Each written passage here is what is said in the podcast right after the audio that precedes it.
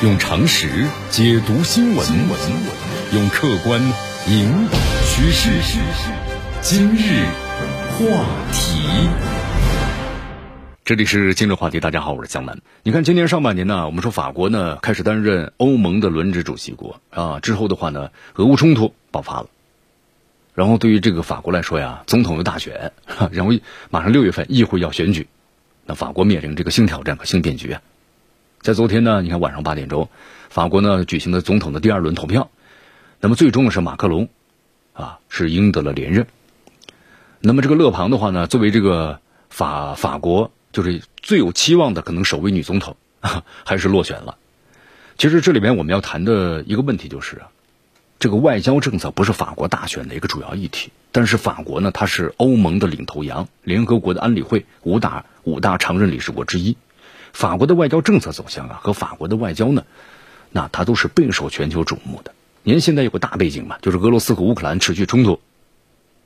那么对我们说法国啊，法国你看当中啊，包括呢，这选举之后，那么对中法对中欧关系是会带来这个冲击？因为这个法国呀有这个独立外交的传统，你看，包括在这个啊，他的前总统呢戴高乐，那个时候的话呢，就是对这个美国非常不感冒，然后呢强制退出了北约。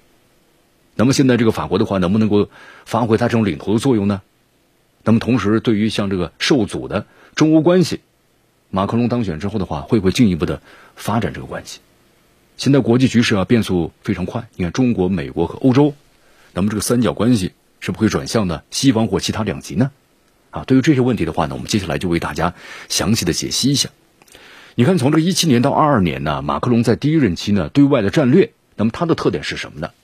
马克龙在第一个任期之内执政有一个非常鲜明的特点，就在寻找两个平衡，一个是内政上的尽力保持左右平衡。马克龙是把自己塑造成为一个呢不左不右的中间派。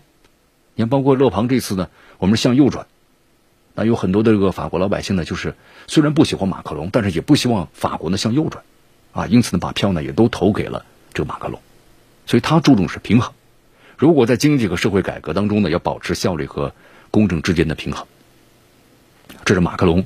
啊他所做的在第一个任期之内。那么第二呢，就是内外的平衡，就是内政和外交上的平衡。马克龙认为啊，法国的内政问题呢，在一定程度上可以通过呢对外的合作的方式加以呢应对或者解决。比如说，举个例子啊，通过呢提升欧盟的财政能力来化解呢法国的这个经济结构的问题啊，再透过气候变化呀、这外交啊来帮助法国的能源的转型等等。在这个对外战略上呢，马克龙政府有两个大目的：第一就是回归刚才我们所谈到的戴高乐主义，对戴高乐脾气很大呀，对吧？那就是从这个北约都退出来了，帮助法国人民重新树立民族和大国自豪感。那么第二是强调啊欧洲一体的主权性质。就想提升呢对欧盟的认同和归属感，从这两个目标出发，马克龙任期呢一直追求呢有法国特色的大国外交，就他特别希望在外交上有所作为。你看他所做的内容包括这个力推啊，这个气候变化外交啊，还有促成法巴黎协定啊。作为欧盟代表和特朗普的过招，公开批评的北约是脑死亡，主张对俄罗斯啊缓和，包括加强了对中国的合作等等。还有就是在第一任呢，他的这个后半段。国内的改革呀受阻，你看黄马甲运动嘛，啊也拖延了他马克龙这个外交的后腿，认为他走的就是太快了啊，没有呢平衡各个利益派别之间，那么导致这样的结局。国际形势的变化呀，也让他就马克龙突然感觉呢有点无所适从这个感觉了。马克龙二零一八年、一九年曾经两次到访我们中国，他还说过呀，任期之内每年呢都会到中国来一次。不过呢，二零二零年疫情呢就爆发了。那么马克龙在第一任期对咱们中国政策是怎么样的？你看，这马克龙第一个任期之内啊，中法关系其实保持的就是一个平稳发展，啊，没有出现影响两国关系的大的问题。马克龙表现出呢对中国的极大兴趣。你看他本人连续到中国，那么中法之间呢，包括各领域各阶层的互动合作呀，继续推进了。就还有一点大家要注意一下，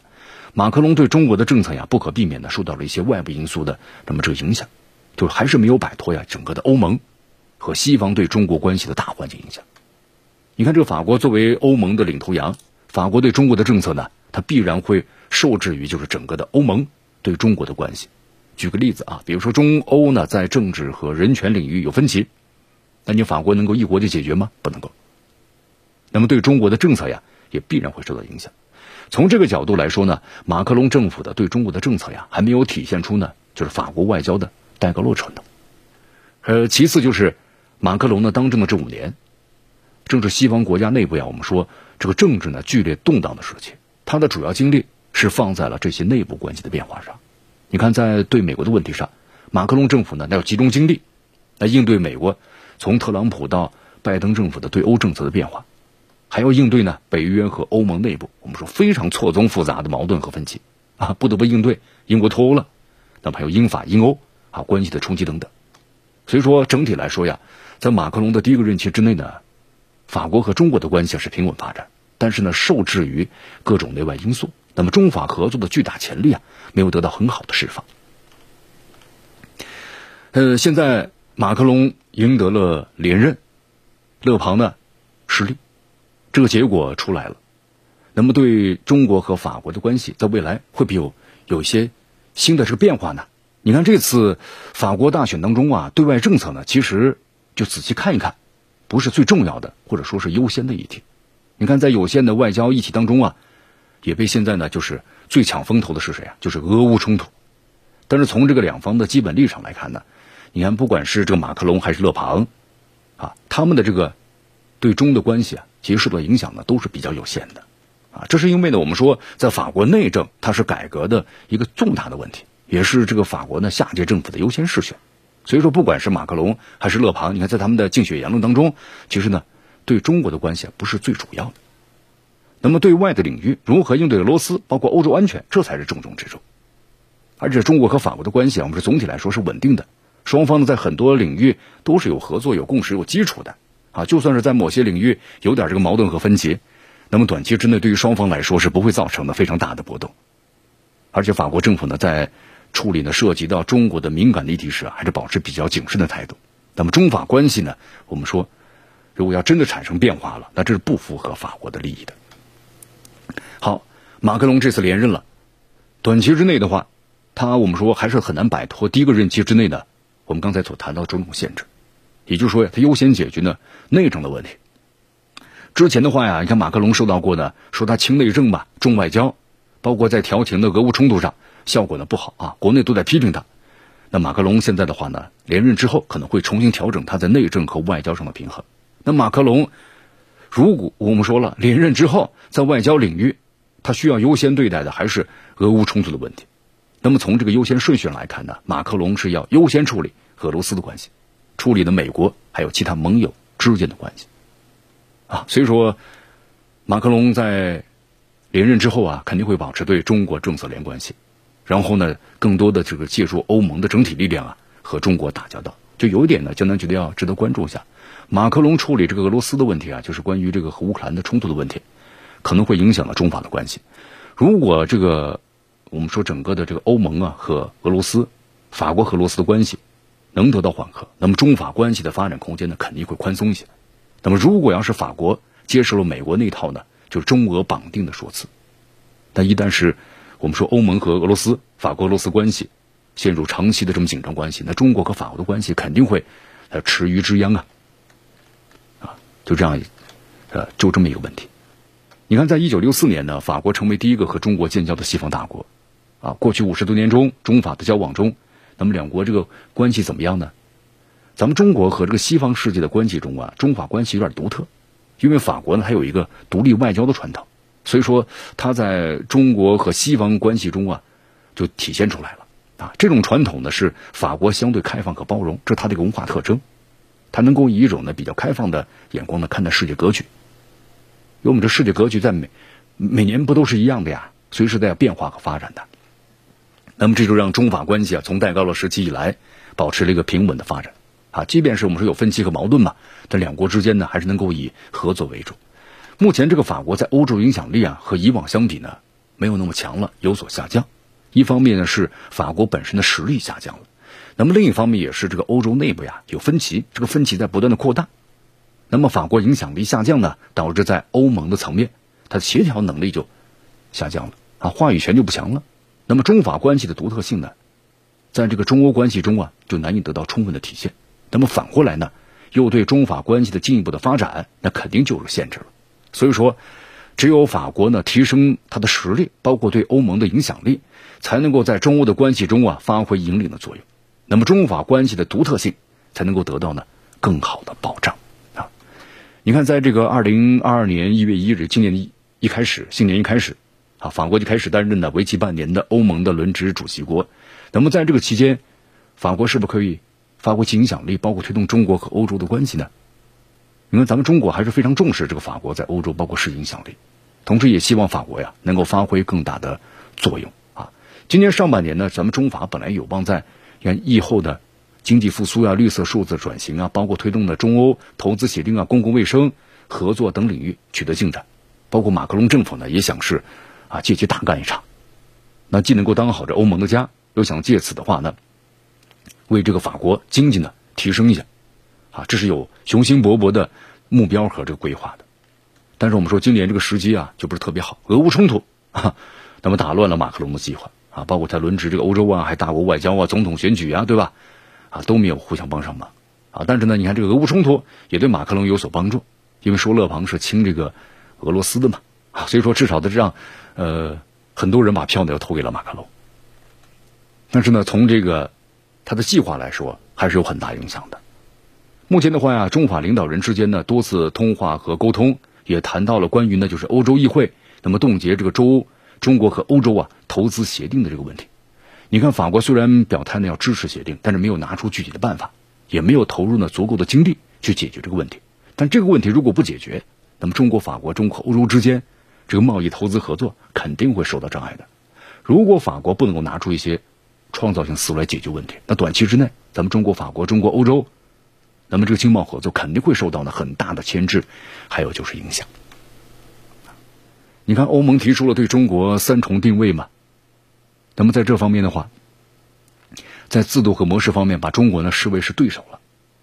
那么在马克龙上任之后的话，你看再再次的连任的话，我们说会又有一个怎样的发展的那么这么一个策略呢？你看这个欧盟提出对中国的所谓的三重定位啊，其实就是想回避呢中国和欧洲之间的一个方向问题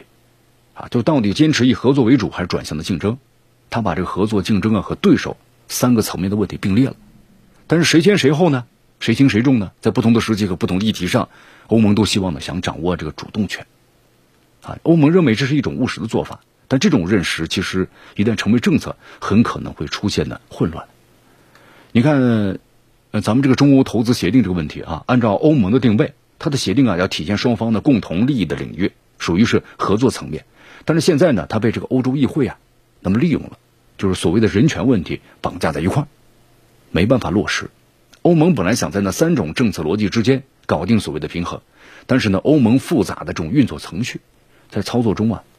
你看这个竞争和对手的倾向性是越来越强了。那这样的话就会影响和咱们中国的这个合作层面，啊，这是一个最最主要的问题。那么同时呢，还有就是关于俄乌冲突之后啊，欧盟在。外交上、战略上会做出比较的大的调整。法国此前的话呢，我们说在俄乌之中是斡旋的，但是没有阻止呢冲突爆发。那么此后的话会不会改变对俄罗斯的态度呢？其实从这个法国的角度来说呀，俄乌危机对法国两方面的刺激。第一就是法国呢，他不得不承认，短期之内他必须依靠北约来应对俄罗斯带来的安全威胁。那么长期来看呢，危机和冲突啊会加强法国推动的整个的欧洲的战略自主的意愿。就欧洲安全秩序的问题。未来的话，还是要取决于欧盟能不能够处理好和俄罗斯的关系，不能够完全交给这个美国和北约来解决。所以说，这个法国呀，在这两个机器之间有矛盾的，就眼前的需求和未来的目标之间有冲突。马克龙连任之后，法国呢肯定会考虑有一个完整的方案。那和美国呢，可能还是会合作的。那么另一方面呢，强调法国呢在欧洲的独立性。那么想在这两者之间呢，马克龙肯定要找一个。平衡点。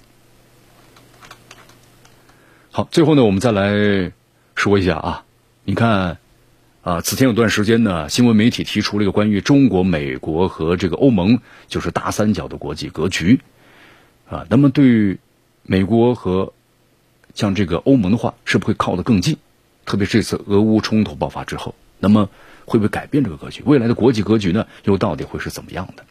最近这几年呢，国际形势的发展非常迅速。你看，美国这个拜登政府呢上台之后啊，就拉拢欧洲和其他盟友，想形成一个以美国就是欧盟再加盟友体系来对付呢其他大国的所谓一超多强，啊，特朗普时期，你看这美国单独对中国，他成功了吗？没成功。那么在拜登时期就认为呢，靠美国一己之力不行了，就要拉动他的盟友们，咱们一起来对付中国。那么换而言之，就美国试图把西方打造成的是，一超一个超级的这么一个大的团体，共同对付呢正在发展或者崛起的大国，包括中国，包括俄罗斯，还有其他新兴的国家。因为现在这个俄罗斯和西方的矛盾加深了嘛，那么欧洲呢对于美国的配合肯定会越来越多了，所以这就是美国的这么一个格局啊。但这里说的西方和其他呢，并不完全等同于冷战时期啊。我们说这个两两极的格局，因为所谓的西方啊，在不同的问题上有不同的立场，比如在俄乌的问题上，你看，那么西方国家可能会团结一致，但在其他的议题上呢，可能会有分歧或者矛盾，那么这是时代的特点啊。冷战时期就两极对峙。非黑即白嘛，僵化局面。那么它的底色呢是群雄并起的多极化，呃，国际关系多元化和多样化表现的是越来越明显。但现在这个时代呢不一样了，用常识解读新闻，用客观引导趋势。今日话题。